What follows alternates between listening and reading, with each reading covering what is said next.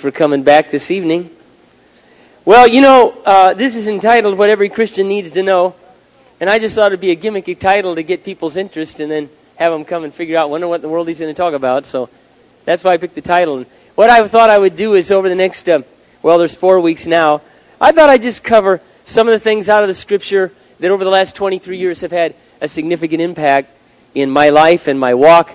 Ken, if you could give me a little more monitor, please, I'd appreciate it. Thank you. So, let's bow our heads for a word of prayer and then we'll get started. Lord, we want to thank you tonight so much for blessing us with talented musicians and singers who can lead us in public worship, who can lead us, Lord, into your presence. We thank you, Lord, for everything you've done for us. We thank you so much for your Son. We thank you, Lord, for your amazing generosity with us. And Lord, I just pray tonight that you would open our eyes and our heart and give us a believing spirit, a willingness to embrace what your word has for us. Lord, you know the truth can change our lives, have such a marvelous and wonderful impact on our lives if we'll let it. So open the eyes of our heart tonight. Might we see you as you really are in Jesus' name. Amen. I was recently sent a, a story, excuse me, through my email forward, and usually I don't read them, case you were wondering. Well, I mean the forwards that come from 2,000 other people. You know, you get so many things. So this was sent from a really good friend, and I thought, well, he usually doesn't forward stuff, so it must be kind of good. it was a story, true story of this father and son. This was probably about 35 years ago, and and um, the son was graduating from college. His father was a very wealthy man, and the son really wanted a new Ford Mustang convertible, really bad. That's what he wanted for his graduation, and he asked the father, he begged the father, and you know, father didn't say much to him, so he figures probably going to be a surprise. And come graduation day, as he's at the house and they're having a little party, and and the father walks up to him and hands him a box and says, "This is your present." And so he opens it, of course, assuming that it's going to be a set of car keys. And he opens the box, and inside, the father was a fairly spiritual, religious man.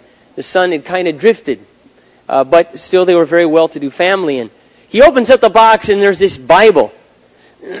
says Holy Bible in gold lettering, black leather, and his name's at the bottom. and the son just becomes irate, takes the Bible, throws it down on the floor, leaves. And uh, for whatever reason, there must have been some other, you know, water that had gone over this bridge. He doesn't talk to the father for some years. And then finally, the father gets sick, and he gets put in the hospital, and and uh, so he's, you know, he's going to die. Basically, the doctors have told him. And so the son finally comes back to make peace with his father and talks to his father briefly. His father dies. He goes back to the house and he begins to think about his life and his father and he begins to think a little bit about spirituality and God, and he finds that old Bible. The father had kept it right there on the shelf for probably the next 15 or 20 years. And he opens up the Bible, and inside there was a hole cut in it and a set of car keys to a brand new Ford Mustang. but the car was gone, and the dealership was gone. And all those years, excuse me, he had misconstrued what he thought was his father overlooking him and if he would have just trusted him, I'm sorry. One of these days I'll get over it. Anyway, if he would have just trusted him and opened it, he would have claimed this wonderful new gift that his father had given him, but for whatever reason, he didn't have time to get into his Bible. And I want to talk to you tonight about the power of the promises of God and how few Christians are really laying hold of what is rightfully theirs because they just don't have time to crack open the book.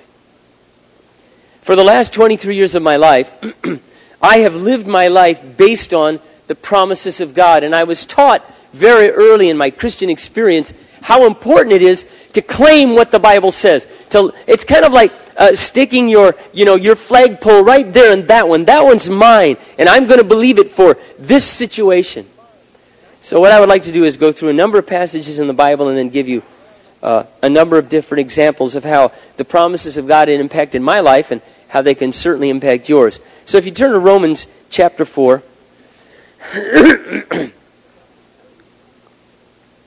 and I want you to ponder this evening how many things you may have already missed because you've not claimed these promises.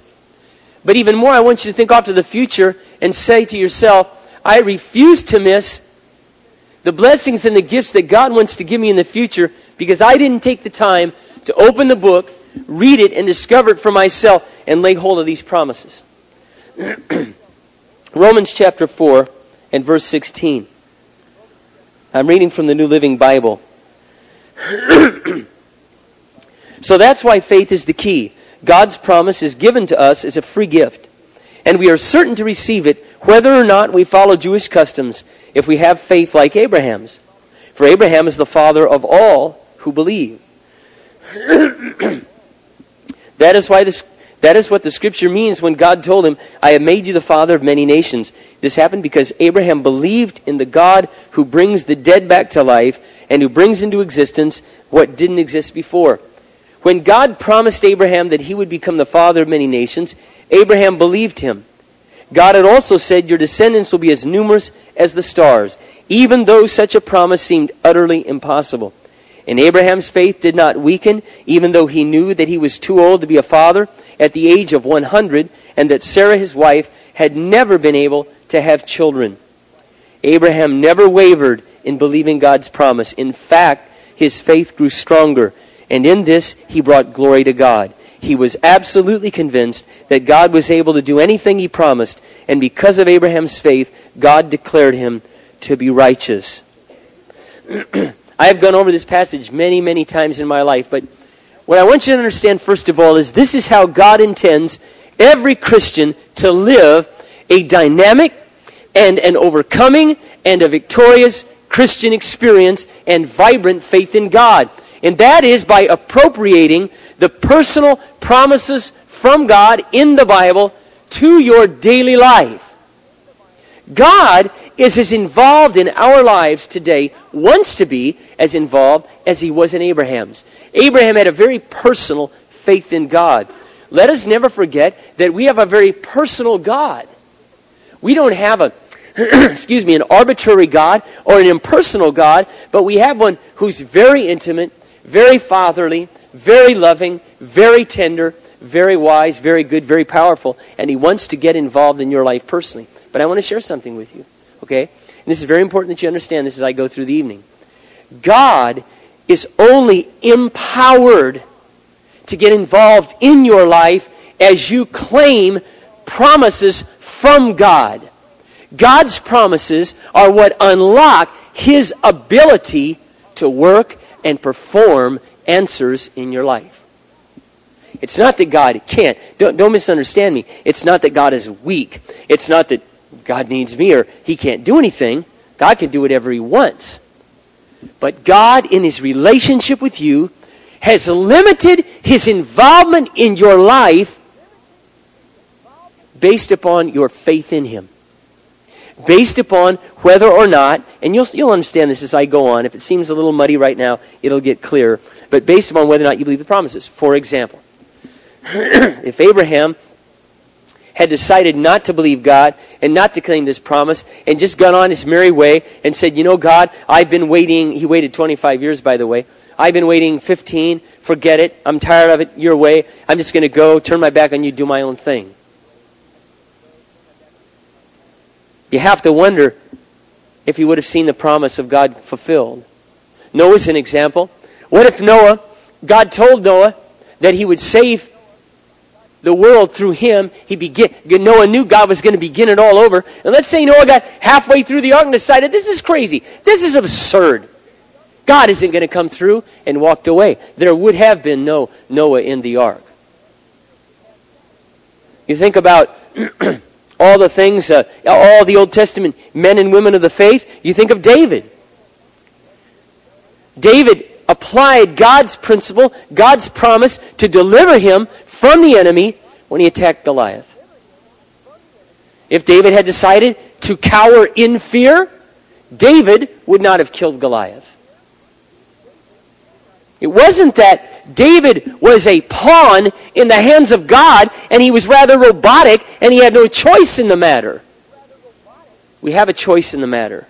and Abraham had a choice in the matter. God gives us promises for personal areas of our life. And that's what I want to get to this evening. This was a very personal promise to Abraham.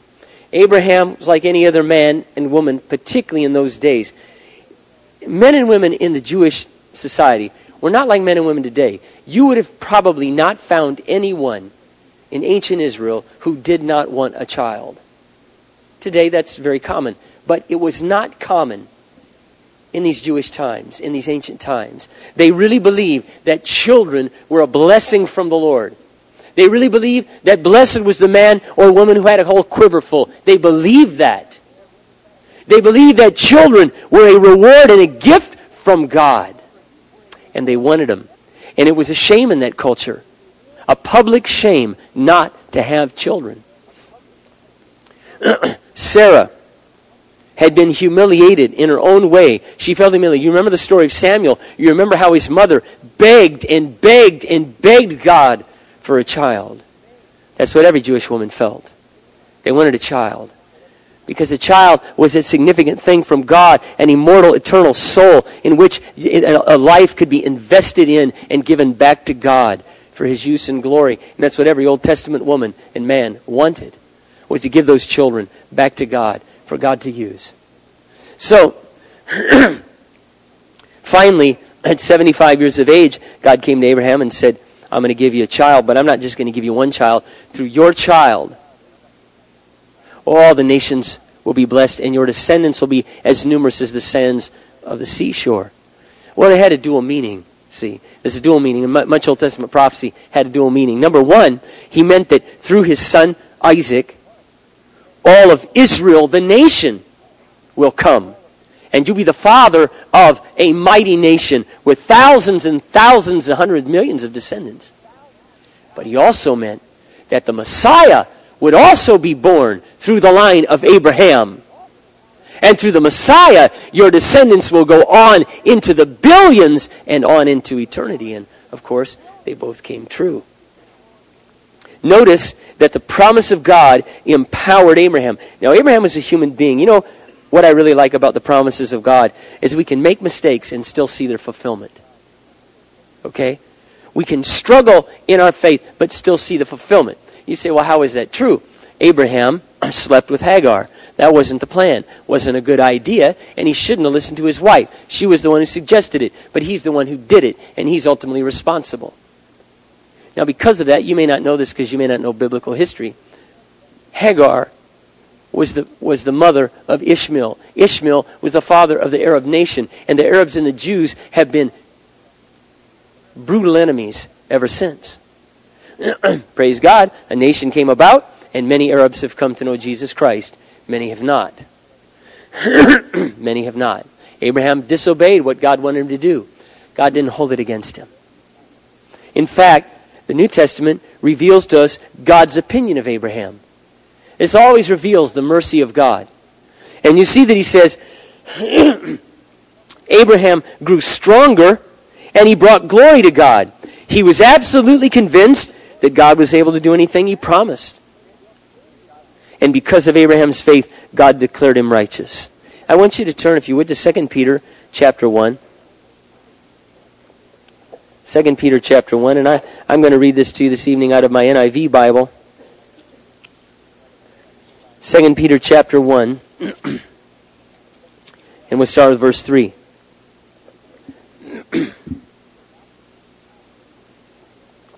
God's divine power has given us everything we need for life and godliness through our knowledge of Him who called us by His own glory and goodness.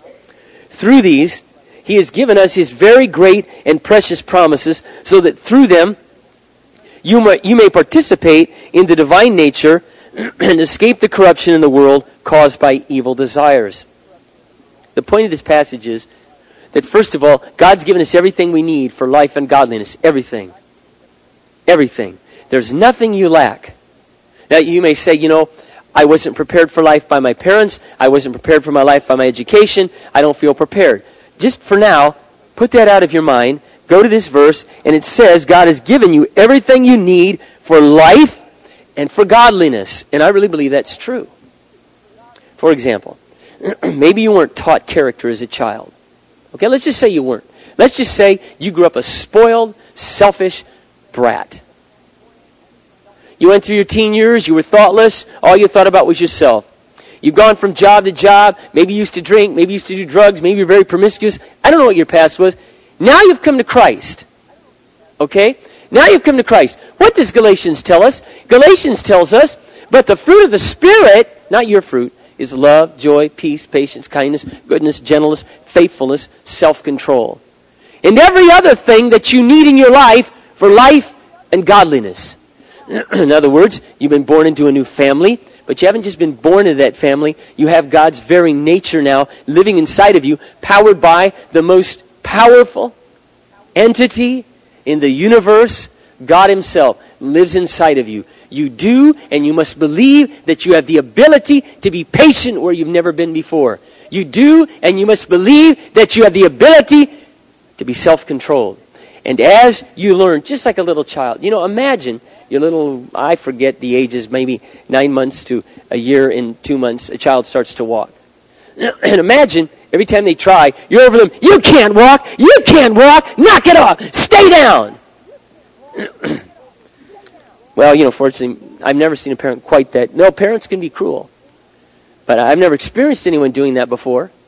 That little child, even though, by the way, no one tells them, usually uh, it's time to walk now, there's this instinct that kicks in. And they begin to get up and they fall down on their little bottom, sometimes right on their face. Sometimes they take really bad falls, like they hit the corner of end tables or all kinds of things. Have you ever seen a kid after he hits his end table not want to try to walk for a month? I've never. I've had four kids. Never. They never do that. Praise God he didn't make them that stupid. But Christians, you know what? Let me tell you something. He didn't make us that stupid either. We're, we're, we're willfully stupid. We're willfully pig-headed. He didn't make us that pig-headed. We tell ourselves, stay down, stay down. You can't do that. You can't do that. And God telling you that. Sometimes it's the devil, but often it's you. It's you telling you that. Instead of, hey, wait a, wait a minute. Wait a minute. Whoa. I'm a new person. God lives in me. I am capable of love. I am capable of joy. I am capable of peace. I am capable of being faithful.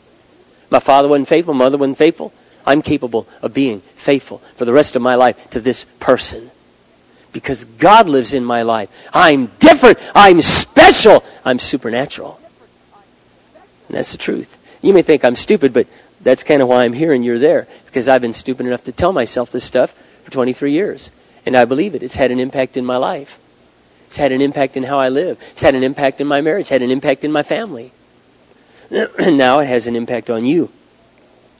God gives us promises, you see, and, and when we lay hold of them, then all of a sudden, we're able, we go, now, now, see, if that's true, if God says that's true, then that would lead me to this conclusion. And I'm going to illustrate some of those to you in a moment. Go to Psalm 91 4, and we're going to look at this in your uh, New Living Bible. Now I'm going to read it from my journal because this was my verse I wrote down the other day. On the 22nd, Psalm 91 4. He will shield you with his wings. He will shelter you with his feathers. His faithful promises are your armor and protection. His faithful promises are your armor and protection. For example, Corinthians tells us, no temptation has come upon you, but such is common to everybody. You're not alone. Every other person you could ever imagine has incurred that kind of temptation in one way or another. But God is able, with the temptation, to give you all the grace you need so that you can escape the alluring power of the temptation. So what that promise says, if I decide to make it mine, is yes, I'm tempted. And yes, all my friends are tempted too. I'm not alone. But God is able to give me the strength and the grace to walk away from that temptation and escape it. And as we learn to believe that and we learn to apply it, more and more often we see that success in our life. I want you to turn to Joshua, the book of Joshua, chapter 21.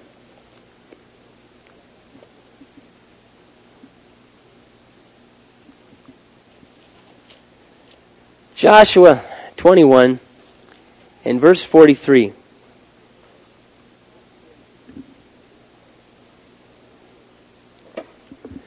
So the Lord gave to Israel all the land he had sworn to give their ancestors, and they conquered it and settled there. And the Lord gave them rest on every side, just as he had solemnly promised their ancestors.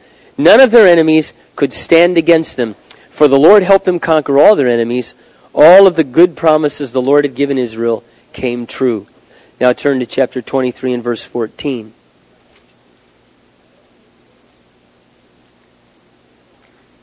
Soon I will die, going the way of all the earth. I want you to pretend for a moment, not that I'm going to die, please. not yet anyway. But that this is the last time you're ever going to hear anything I have to say. How would you listen to this evening? Okay? Soon I will die, going the way of all the earth. Deep in your hearts, you know that every promise of the Lord your God has come true. Not a single one has failed. I'd underline that in your Bible. Don't ever forget it. God always does what he says he will do. Always. He keeps his word. He keeps his word. He keeps his word. And I want to tell you something. He's more reliable than the bank. He's more reliable than your spouse. He's more reliable than the stock market. He's more reliable than your Honda. He's more reliable than the sun. God never, ever, ever wears thin, runs out of juice, runs out of energy. He's not, doesn't need to be recharged, and he never discharges. He is a self-sustaining unit at all times at peak top performance. He keeps his word. And that is spiritual money that you're going to have to learn to take to the bank if you want to really lay hold of the life that God has for you. Turn to Psalm 145 and verse 13. This is one of my favorite Psalms for a lot of reasons, but this is one of the reasons. Psalm 145, verse 13. Um, that's not the right one. It's the right psalm. So let me find the right verse. There's one verse in here that says, The Lord is faithful to all he promises. Is it 13? Thank you. Uh, from your kingdom is everlasting kingdom, your, your rule generation after generation. The Lord is faithful in all he says. He is gracious in all he does. And then if you'd go to Psalm 119 and verse 140.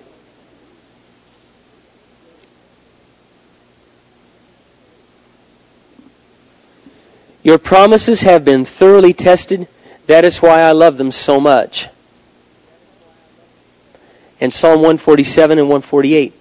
I rise early before the sun is up. I cry out for help and put my hope in your words. I stay awake through the night thinking about your promise. Thinking about your promise. You know, it's no wonder the psalmist had such a vibrant spirituality. He invested in it. He was up before the dawn. He was crying out to God. He was putting his hope Notice, notice the action here, okay? First of all, he gets up out of bed. Before the sun comes up. Before, I guess you could say, the day's activities get going. Notice, secondly, that he cried out to God. He sought God, which shows his humility and his heart to go after God. And then he cries out to God. It wasn't just kind of, oh, bless me, Lord, and bless this day, and help me as I travel my way. It wasn't some cute little thing. He cried out to God. And then what did he do? All right? He put his hope in God's Word. And then at night, now he didn't do this every night, but through the night, he would think about God's promises, and they kept him going. They kept him going. What's going to keep you going?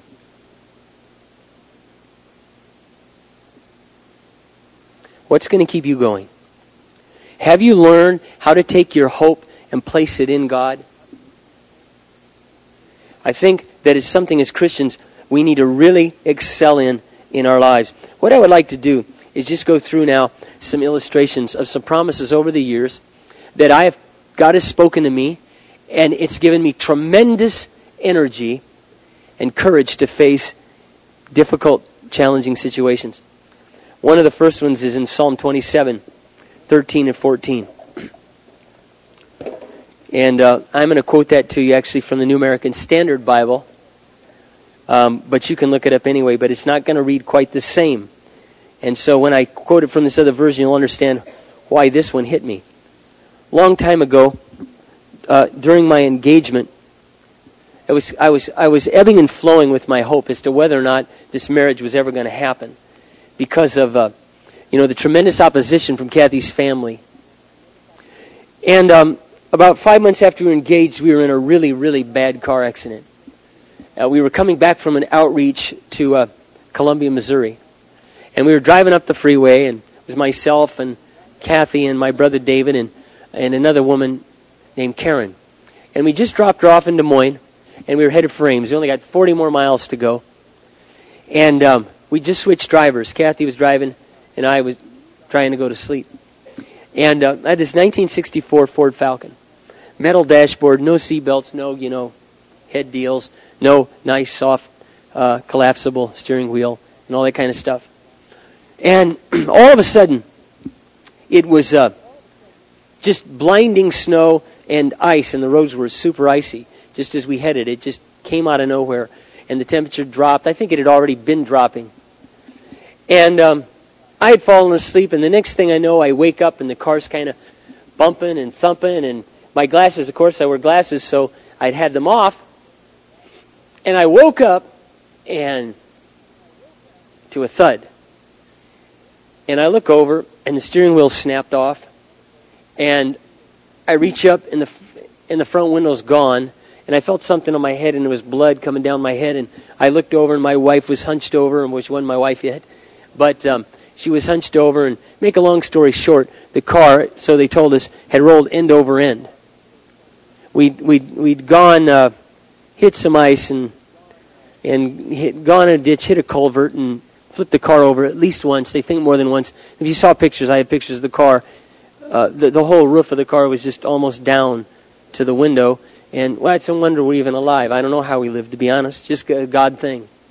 But Kathy ended up in the hospital a week, and and, and the only way we got to the hospital was my brother, in a daze, ran out into the middle of the highway in front of a semi and stood there with a pillow, and he would not move. And the guy, you know, stopped and called the CB, the ambulance.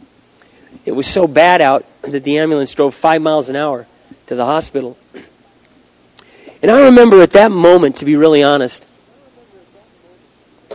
I felt a whole lot of emotions. I, I was thankful that she was alive, but the way she was communicating, I thought maybe a lung was punctured and ribs were broken. Um, but, you know, I didn't know. And I was frustrated and I was hurt and I was angry and I was doubting and I was just, you know, God, you just made this a whole heck of a lot worse. The only blessing is that I wasn't driving because if I'd have been driving, her parents would kill me. They'd kill me. At least we can say, and of course, I'm up in the hospital going, do I call him or don't I call him? Nah, I don't think I'll call him. I think I'll wait a day or two till she can call him. and she can tell him. That's, I mean, that's how bad the situation was. That's how much hate there was in the situation. So, I was just beginning to wonder, to be honest, if we were ever going to get married. If maybe it wasn't going to happen. Or maybe the Lord was going to come back and I would never get to get married. So as I was praying and I was seeking the Lord and trying to grow, I came across this verse, Psalm 27, 13 and 14. It says this, I would have despaired. And you know what despair means? Despair is even worse than depression. It means it's just it's the end. You just give up life. Just no, I just don't want nothing. You're just despairing. Unless I had believed I would see the goodness of God in the land of the living. Wait for the Lord. Be strong. Let your heart take courage, Mark. Yes, wait for the Lord. Now, that particular day, that promise was more than words on a page. It was like God coming to me, just like He did Abraham. And He said to me, Mark, I want to tell you something. You're going to get to marry her before you die. In the land of the living, not the land of the dead, the land of the living, you're going to see my goodness. Now, here's what I want you to do wait. I don't want to hear that. Wait. Let your heart take courage. Be strong and wait for me. And you will see my goodness. But if you give up believing that, you will, all you'll have left is despair and discouragement and depression. it's a struggle of faith, isn't it? It's always a struggle of faith. But the only way you win the struggle of faith is through personal promises from God. That's how you win. That's how you win. And I have them for almost every area of my life. anyway, that verse has come in handy now through the years because I got married, so I use it for lots of other things. Okay? Now I want you to go to Matthew 6:33. Matthew chapter 6 and verse 33. This is a promise upon which um, I banked my entire family's future.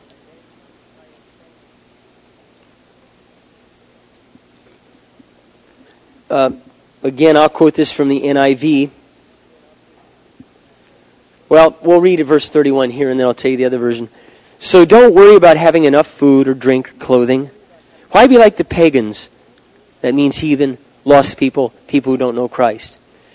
Why be like non Christians who are so deeply concerned about these things? Your Heavenly Father already knows all your needs, and He will give you all you need from day to day if you live for Him and make the kingdom of God your primary concern. So, Mark, don't worry about tomorrow, for tomorrow will bring its own worries. Today's trouble is enough for today. Now, I don't know about you, but when you're going to be a parent, you're, you're opened up to a whole new world of worry and anxiety and pressures. It's one, getting married. But then when you start having babies, you know, there's a whole lot of pressures. And I remember thinking to myself, my situation probably was very different than I would say the majority of you in this room. Some of you it wasn't, but the majority was different. I had no education. I had a $200 F85 Oldsmobile. Okay? Three speed on the column maroon paint that was fading really bad from the sun. I had no money in the bank, no money to my name. I was making $5.50 an hour at Ramada Inn as a breakfast cook when I got married. Um, my wife, number well, two things. Number one, we weren't going to have her work. We agreed on that because we believed that God had other plans for her. Number two, she really couldn't because the accident permanently damaged my wife's back. I had no insurance of any kind. And three weeks after we were married, my wife conceived. So I'm expecting my first child, no insurance. Not really worried because, you know, we're going to have the baby at home. We were really radical. Not that I believe it's biblical to have your baby at home. We just thought we'd do it. And women have been doing it for years, right? So we figured we'd save a lot of money. Anyway, I won't go down that road. So anyway, we're going to these classes and and I'm working at this Ramada Inn, and and uh, we had this cute little apartment near the campus. We paid $123 a month for. So you know that's how we made it. And I had my F85 Oldsmobile. And um, about a month before the baby was going to be born, Kathy went in to see the doctor, and he said, "You know, Kathy, um, your baby is not turned." Oh, what does that mean? Well, it means if if the baby doesn't turn, you'll have a footling breech. Not a good idea doesn't come out that way. It means like this. The feet are here, the butt's here, and it's got to come out butt and feet. It doesn't work. That I won't get into biology for the, but it doesn't work that way. So we waited, we waited, and finally, not only do we not have a home birth, not only did I have insurance, but my first child was a cesarean, costing seven thousand dollars. Hoo, that's cool. Not only that, but because Kathy did not choose the life her parents wanted for her, they told me, we're not going to give her her education. You owe the $8,000 in student loans. So now I'm making $5.50 an hour, my $200 car, and I'm $15,000 in debt. Cool. That's really cool. Pressure, pressure, pressure. All sides. God was just kind of, you know, pressure. Probably read recently in your Bible, I have refined you, but not like silver is refined. I have refined you in the furnace of affliction. So this is what God's doing, you know, in my life. And I kept going back to this verse. You know what, God? I'm seeking first your kingdom. Now you got to give me what I need. I'm seeking first your kingdom. You got to give me what I need. I was not like many of you, and I'm not saying it was smart, by the way. My son, I'm having my son go about life a lot different than I went about it. Let me put it that way. Okay? I told my son, I said, son, now here's the plan. You're going to work here for a year and a half, save up $16,000, and you're going to go to Brown Institute. And well, you know, because he's interested. I'm not choosing his career path for him. Okay? But uh, he's got a creative, very creative side. I said, look, this is the future. For $16,000, you can go here and you can come out, and you're going to need to make between $50 and $70,000 a year if you want to provide for a wife and three or four kids. Wouldn't be a good idea to repeat my mistakes. But at the same time, son, realize God used them as training in my life, and I don't regret them. So all those years, I had no money. You know, I started saving money. Not that I'm really proud of this, but I just felt like I was able to start uh, four years ago. Now, I should have listened to my mother and always put $10 in the bank mark each week. I never did it. Would have developed a nice habit, but of course I didn't listen to my mother. This verse, I have gone back to this verse so many times. For life, for cars, for family, for my children's education. I want you to go to Philippians chapter 4. I want to show you something. This is another personal promise. Now, you must realize that the promise in Matthew is a conditional promise. If you don't seek first the kingdom of God, then God will not meet all your needs. It'll be up to you. Follow me? But if you seek first the kingdom of God, and you adopt a biblical lifestyle, and you live and go after the things that are on God's heart, God promises to take care of you. Well, I have four children, and uh, I've learned a lot of lessons over the years, and sometime, you know, I'll dribble them out a little bit at a time. But in Philippians 4:19, probably the biggest lesson I've learned in these 19 years is that faith works, and God keeps His word, and it's a great way to raise your family by. And this same God who takes care of me will supply all your needs for His glorious riches, which have been given to us in Christ Jesus. Now, put your finger there, hold on to that, and go to Luke chapter 11. Matthew, Mark, Luke. and we'll combine a couple of these really cool promises. Luke 9 and uh, verse 9, Luke 11 verse 9. So I tell you, keep on asking and you will be given what you ask for. Keep on looking and you will find. Keep on knocking and the door will be open. Everyone who asks receives, everyone who seeks finds, and the door is open to everyone who knocks. I believe that God really answers prayer, and of course I talked to you about that last week. I believe God really cares about the things in our life. I believe that as we seek the Lord, God has a great desire to honor our requests, and He takes care of us. He's a wonderful Father. Well, I was busy. I guess here's the way to put it. I was busy taking care of God's business. I expected Him to take care of mine. Does that make sense? That's what Matthew 6:33 means. Now society, they are busy neglecting most Christians are busy neglecting God's business and they're diligently seeking theirs. It's one of the reasons there's so much unhappiness among the supposedly 80 million born again Christians in this country. Is because God's house, which is the body of Christ, which is new people being added to that through salvation, is being neglected. And we're too busy making a life for ourselves and by the way, the Bible promises that if you go after your own life, if you keep your life, you lose it. If you lose your life, in other words, don't worry about your business, go after God's business, you will find real life. Okay? That doesn't mean you neglect your wife, neglect your children, etc., etc. So, I was busy trying to grow in my faith, trying to do the best that I could, working as many hours as I could, trying to serve the Lord, serve the church, use my talents, my gifts, my resources for the kingdom of God. And I would regularly bring my requests before the Lord. I remember there were little simple things like when I was praying for a car, you know my car story, and God gave me a car at the last moment, eight hours before I had to show up for work. But there were lots of other things. There were bikes for my kids. There was uh, I remember the time when my wife and I was working uh, almost 75 hours a week. And someone came to our church, and uh, a guy that I really respected, a pastor, and he shared, in the first time I ever heard on tithing. Tithing, in case you want to know, here's all it means. For every dollar God gives you, all he asks for is a dime. That's, that's the standard. For every dollar God gives you, he asks for a dime. You keep 90 cents, you, you give him a dime. So if he gives you $10, you give him 10 dimes. He gives you $100, 100 dimes. $1,000, 1,000 dimes.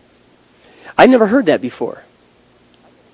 And he took me to a passage in Malachi, he took all of us. I never heard that. So I went home that night. Kathy was there. We both looked at each other. And I just bought a car from a friend for $600. He was going to let me give him uh, $100 a month for it. It was a real step up from the Pinto that I was driving. And um, Kathy and I were, after we put the babies to bed that night, we were sitting in the living room, and she said, "You know, Mark, um, tonight really spoke to me." And how about you? I said, "It really spoke to me, Kathy." She said, "Well, um, you think we should start doing that?" I said, "Well, yeah, I do, sweetheart, but what you need to understand is if I do that, I need to work two and a half more years at Zap nights, because that's how much longer it'll take us to get out of debt." And I'm more than willing to do that because I believe if we honor God, He will always honor us. So instead of taking that 200 extra dollars or however much it was, I think then it was like $110 because I think I was making $11,000 a year. We took that 111, we gave it every month. First time I gave it, that first month, two days later, the phone rang and it was this guy I bought the car from. He said, "You know, Mark, I don't know why I was spending time with the Lord the other day, but I just felt the Lord wanted me to call you and tell you, you know what? The $200 you've given me already, that's it. I don't want any more. I said, oh, no, wait a minute. Are you sure? Because, you know, I don't, I don't want to be no sympathy case for you. I mean, I made an agreement with you and I'll pay it. He goes, no, I really felt this is what the Lord wanted me to do. Kathy and I went living room that night. We both shed some tears over that. Here we had stepped out an $111 investment and God had wiped out the whole debt. Now I'm going to promise that's going to happen for everything, but I'll tell you this. God has done one thing after another after another in my life, and I have never not given money to God. I have my tithe automatically just taken right out of my check every month. All the pastors do. And and you know, I guess with kids, you know, college age, there'd be a lot you could do with that money. I don't don't want to touch it. It's God's money. It's God's. Well, then I remember about four years ago, the van that I had. Well, I was kind of in, I felt anyway, you may feel different, but I kind of felt boxed in. The station wagon I was driving was going to need about eight or nine hundred dollars worth of repairs, and it wasn't even worth that much. So I had a decision to make. I had no money saved, and I needed a vehicle. So I went to the uh, the car dealership. I told Kathy. I, I, we prayed about it together, and I said, Kathy, I'm going to go look today. It was the day before uh, New Year's, and right around that time after Christmas, is a good time to go at car dealers because they want to get rid of their inventory. I used to work at a dealership, so I kind of know that. But I said, if, if you would, you rather have a station wagon or a van? Because I'm going to come home with something.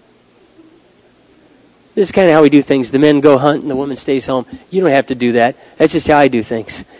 So, you know, I got her thoughts and feelings, and I said, is there any color you don't want? I don't want white. Please do not come home with white. I said, okay. Would you want a wagon or a van? I'd rather have a van. I said, okay. You pray. I'm going to go out. While this, here was my plan. While the car still would run, I figured I could get a thousand for it. But the guy told me it ain't going to run much longer. Because the antifreeze and the oil were mixing. Okay? I told him that, by the way, too. So I drove it in, and, and the guy said, Well, what are you looking for? I said, I want a used van. It's got about 20,000 miles on it. Uh, I want a light brown one. And I want the extended version, Aerostar, and I need to drive off with it today. But before I do that, we have to drive it to my house to see if it'll fit in the garage because I live in an old house with one of those small garages. It don't fit, I can't take it. So he said, well, okay. So he looks through his books. He says, well, my goodness, we just had this one come in yesterday. We didn't have this. It's used, had 20,000 miles on it. So he sold it to me. It was a fairly good deal, but not really because I had the interest and, you know, I'll never do that again. Now I've planned different. So this van was finally coming to the end of its the road. And but I had taken pretty good care of it, so I was able to get a little money for it. But one day out of the blue, I was out spending time with the Lord. I just said, Lord, you, you know I'm a pastor, Lord. I'm not a salesman anymore, and I'm I'm not in the technology field, and I don't have money, you know, growing on trees. So you know what, Lord? Bless my money. I'm just going to ask you right now, bless my money. Make my money go farther than it ought to go. Make it bigger than the dollar that it is. Five days later, my brother calls me from Texas. He says, Mark, he said, uh, I was wondering if you're interested in, in the market for a van. Well, I just paid mine off three months earlier, and usually you're not in the market. You know, you want to want to rest without the payments. I said, well, I guess you know maybe the Lord brought you in my path. What do you got? So I got a 93 Aerostar van. I had a 90 extended version. It's got a heavy duty transmission, the heavy duty engine. I ordered everything special on it. It's got a transmission cooler. The company that I work for had it. It's got 19,000 miles on it, and I think they're willing to sell it for four or five thousand dollars below book, like around nine thousand. Oh, nine thousand. I said, well, I, geez, I don't know, David. I said it's really nice of you to call me. I said, well, let me think about it. So I went out and prayed. I said, Lord, you know what? Thinking ahead here, my van does have 145,000 miles on it, Lord, and uh, Lord, I just pray if you want me to have that van, I want to ask you to give it to me for between five and six thousand dollars. Somewhere right in there, Lord. But I can't pay nine. Two days later, David calls me back. He goes, first thing he says out of his mouth, I just can't believe this, Mark. I cannot believe what's going on. So what's going on? He said, well, the guys came back to me and they said they don't even want to make money on the van. All they have, uh, all they want for it is $5,900. He said, Man, I can't believe it. I had to buy it. And I said, You know what, David? I said, You know what? I will never get in the way between a, a, a brother and a brother. If you want to buy it, you go ahead and go for it. He goes, No, I got a 93 van. It's only got 30,000 miles on it. I don't need it. It's just a great deal. I said, Well, I got to tell you, that's exactly what I was praying for. He said, Well, you got to take it because it would have never happened to me. I wasn't praying. So I went to the bank got a super reasonable loan with the interest and the, the payment on the van. It was still $5,000 less than I could have drove it here and sold it for the day I brought it back. A friend flew me down to Texas for $75 on their companion pass, and I drove it back. And that's what I've had ever since. Since that time, there's been one other, other, another, and another that God has blessed me with. The whole point, I guess, what I'm saying, and I'm out of time this evening, is the promises of God are in this book, and they're meant for you to personally use. Use. I got to close with one more, okay? Because especially for your parents. I know you're worried, you wonder, you know, should my kids have this? Where can I send them? Can I send them to college? Of course, I wondered the same thing. And I just said to the Lord, Lord, you know, you got to open a door. We've been home, my wife's been homeschooling these kids all these years, and I don't got no money to send them to school, Lord. But I want them to succeed, and I want them prepared for life. So between their sophomore and junior year, we were praying that May, the end of May, Lord, open a door. Show me what to do. What should we do? Should we keep doing them at home? Should we send them somewhere? And I was talking to a friend, and a friend of mine said, You know what? I did post secondary education. I said, What, what is? I never heard of that. What is that? Well, what it is, instead of going to high school, you go to college. The state of Minnesota has this law that very few people know about that if you'll take your junior and senior year at college instead of high school, the state will pay for it. And it could be any college other than like uh, Macalester or whatever. I said, You're kidding. No. And it's free. I said, Thank you very much. I came home. I said, Kathy, here's what we're going to do. I want you to go to Normandale. I want you to talk to counselors. And I want to get Jeremy Celeste into Normandale. And here's what I want you to do. I don't want any high school courses. Forget high school. I want you to load them all up with college courses. Are you serious? You know, I'm kind of usually a little ahead of Kathy, so it was a little overwhelming. And I said, Yeah, let's go for it. Two months later, they took the test. They were in. Two years later, they've both been working full time now, a year and three months. And uh, my daughter's working at American Express, and, and, and they have a education reimbursement program. And my son, well, his his course is kind of plotted out in a lot of ways, and I'm not going to get into all of them this evening. Anyway, I said all that just to highlight to you this evening. My voice is, I'm losing the strength of my voice that God will keep his word to you always. Always. You don't have to be the richest person in the world. You don't have to be the smartest person in the world. You don't have to be the brightest who plans every contingency plan, although plans of the diligent lead to advantage. God's promises are your ace in the hole. And that's what I wanted to drive home to you tonight. Take your journal. I'll give you two suggestions before we close in prayer. You can do one of two things. You're doing your one year Bible, and some of you are reading passages in the Bible you've never read before, right? You're, you're coming across really cool verses you've never come across before.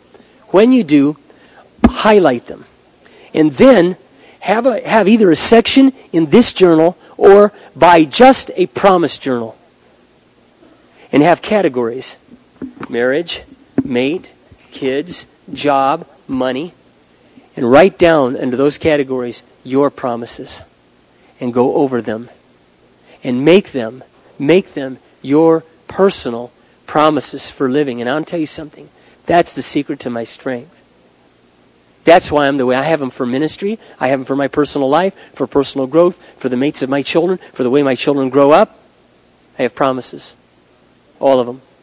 Promises. Let's pray. Heavenly Father, we thank you tonight for your word. And Lord, I just thank you that we can declare that you're a faithful God and you keep your word and you always do what you say. Please bless my brothers and sisters here this evening. They can take this or leave it. Lord, if they leave it, uh, they leave behind maybe the greatest blessing that we can experience this side of heaven, believing what you say and seeing you do miracles in our lives. But I've seen it. And I, for one, Lord, I'm not going back. I'm going to keep believing you. There's so many more things that you want to do. So many more things that I am anxiously, excitedly, expectantly hoping that you're going to come through and do. And I look forward every day to get out of bed just wondering maybe this is the day that that thing I've been praying for will happen. Thank you, Lord, for giving me such a great life, for giving all of us in this room such a marvelous life. Bless each brother and sister here. Speak to them personally through your word. In Jesus' name, amen.